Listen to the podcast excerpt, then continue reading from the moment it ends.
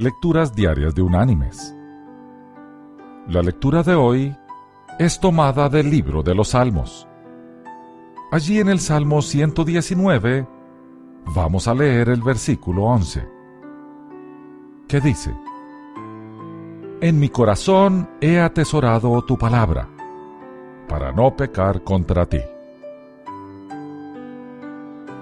Y la reflexión de hoy se llama Me engañaron cuenta un hombre la siguiente historia. Anochecía.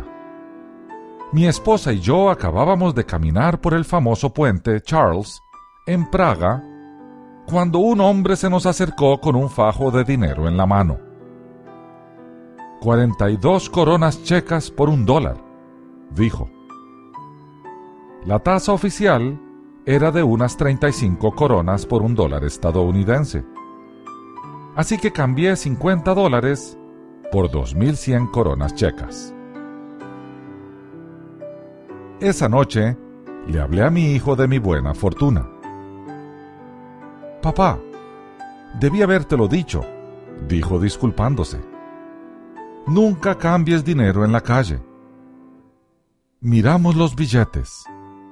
El de 100 coronas era auténtico, pero los dos de mil coronas no valían nada. Parecían dinero checo, pero eran billetes búlgaros que ya no estaban en circulación. Me habían engañado y me habían robado. Mis queridos hermanos y amigos, Satanás emplea tácticas similares. Se aprovecha de nuestros deseos y ambiciones y produce tentaciones usando los placeres temporales para ocultar el dolor que siempre viene después. El pecado puede ser atractivo e incluso ofrecer algo que aparentemente es bueno en sí mismo. Pero detrás de ello siempre hay engaño.